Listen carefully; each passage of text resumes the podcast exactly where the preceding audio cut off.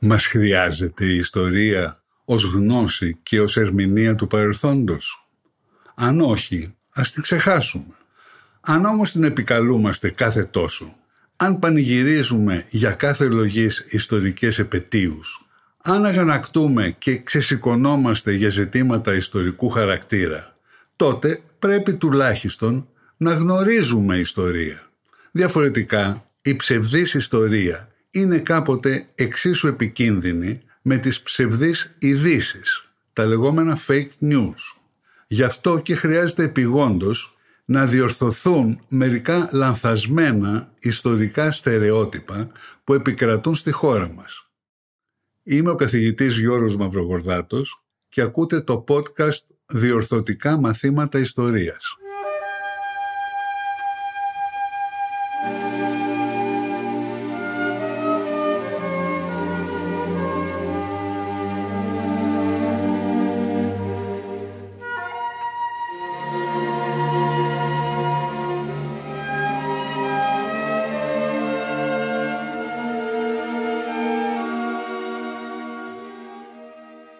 Η επιδίωξη επέκτασης του ελληνικού κράτους στα δυτικά παράλια της Μικράς Ασίας υπήρξε από το 1915 πολιτική του Ελευθερίου Βενιζέλου με επακόλουθο την απόβαση ελληνικού στρατού στη Σμύρνη το 1919 και τη Μικρασιατική Εκστρατεία.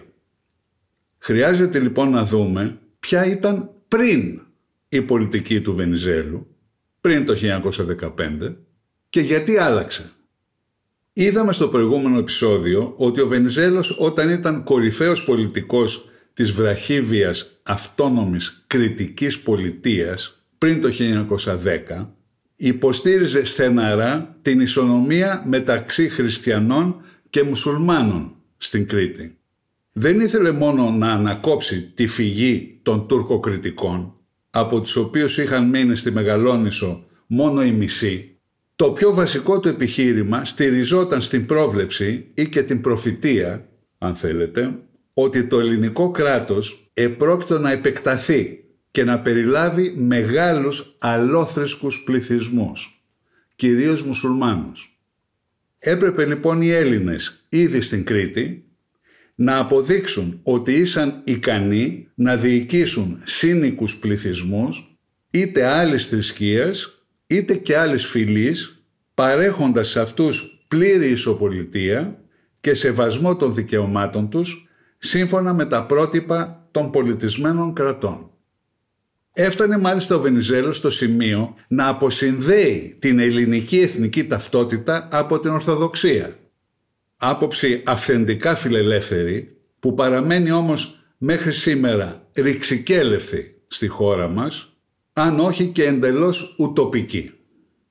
Ιδού τι έλεγε λοιπόν στη δεύτερη συντακτική συνέλευση των Κριτών το 1906, απαντώντας σε εκείνους που ήθελαν να επιβάλλουν ως επίσημη θρησκεία την Ορθοδοξία.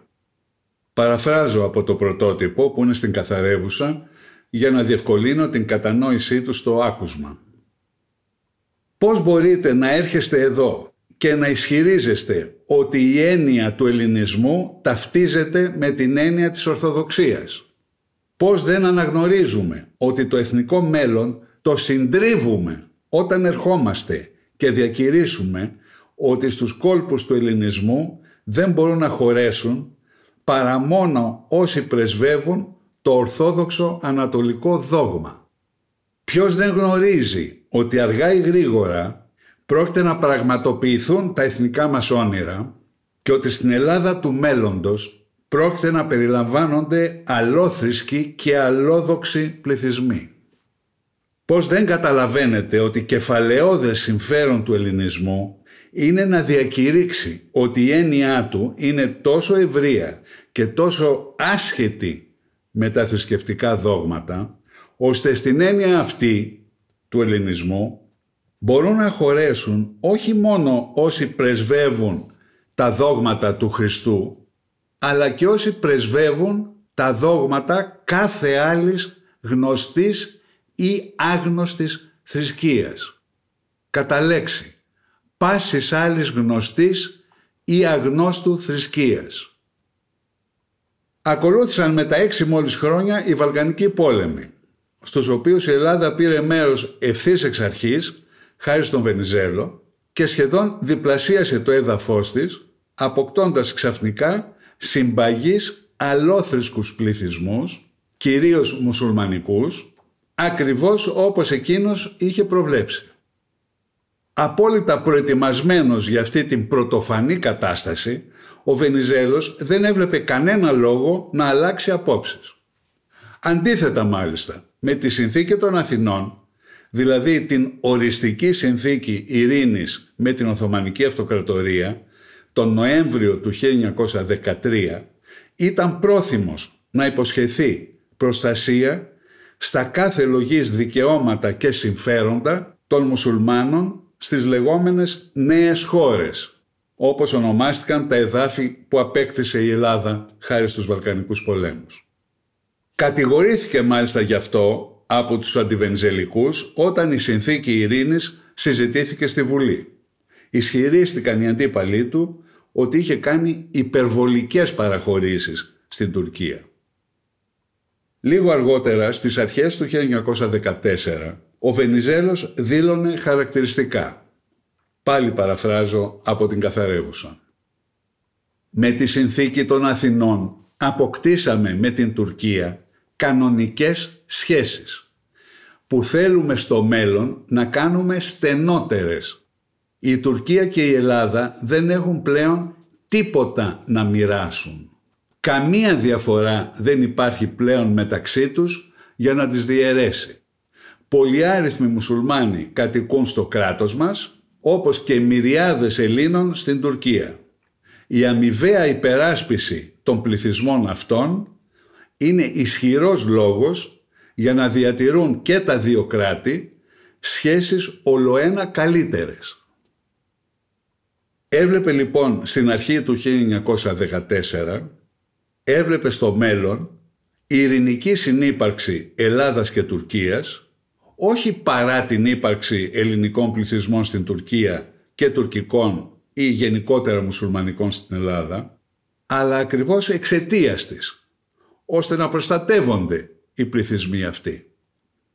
Πράγματι, από την πλευρά του επίσημου ελληνικού κράτους και με κυβέρνηση Βενιζέλου, όχι μόνο δεν εφαρμόστηκε κανένα σχέδιο εκδίωξης των μουσουλμάνων από τις νέες χώρες, αλλά και επιχειρήθηκε να εμποδιστεί με διάφορα μέτρα η μετανάστευσή τους στην Τουρκία.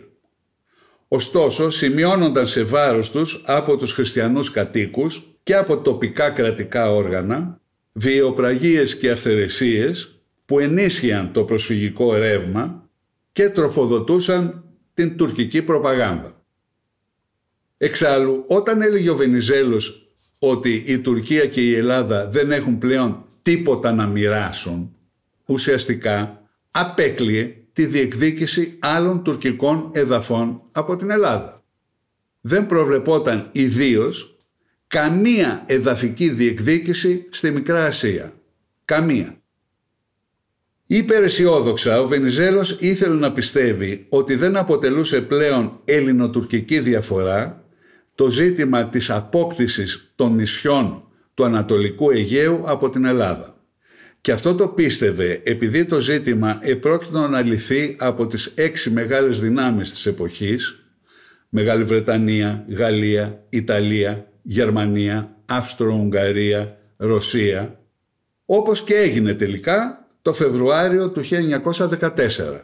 Τότε καταχυρώθηκαν οριστικά στην Ελλάδα η Σαμοθράκη, η Λίμνος, η Λέσβος, η Χίος, η Σάμος, η Ικαρία έμειναν να επιστραφούν στην Τουρκία η Ήμβρος και η Τένεδος, καθώς και το Καστελόριζο.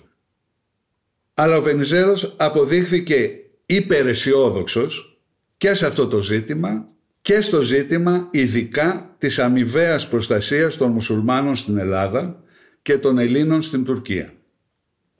Η πολιτική του τέριαζε σε μια χώρα που έβγαινε κερδισμένη από τους πολέμους και μάλιστα πολύ κερδισμένοι.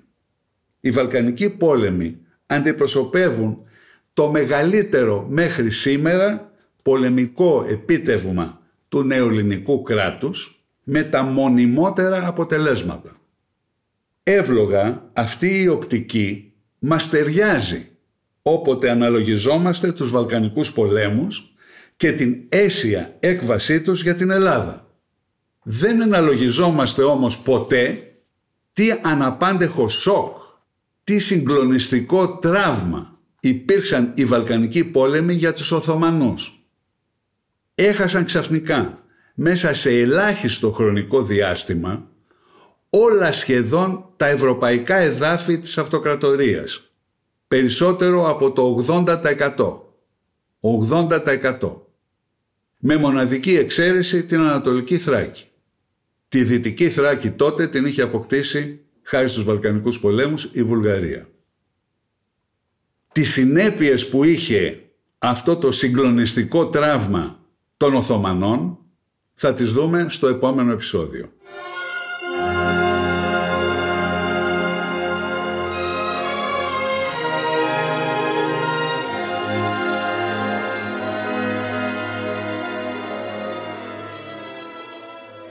Ακούσατε το podcast «Διορθωτικά μαθήματα ιστορίας» με τον καθηγητή Γιώργο Μαυρογορδάτο. Θα τα ξαναπούμε την επόμενη Δευτέρα. Μπορείτε να ακούσετε διορθωτικά μαθήματα ιστορίας στο pod.gr, στο Spotify, στο Apple Podcasts, Google Play Music ή σε όποια εφαρμογή ακούτε μουσική ή podcast στο κινητό σας.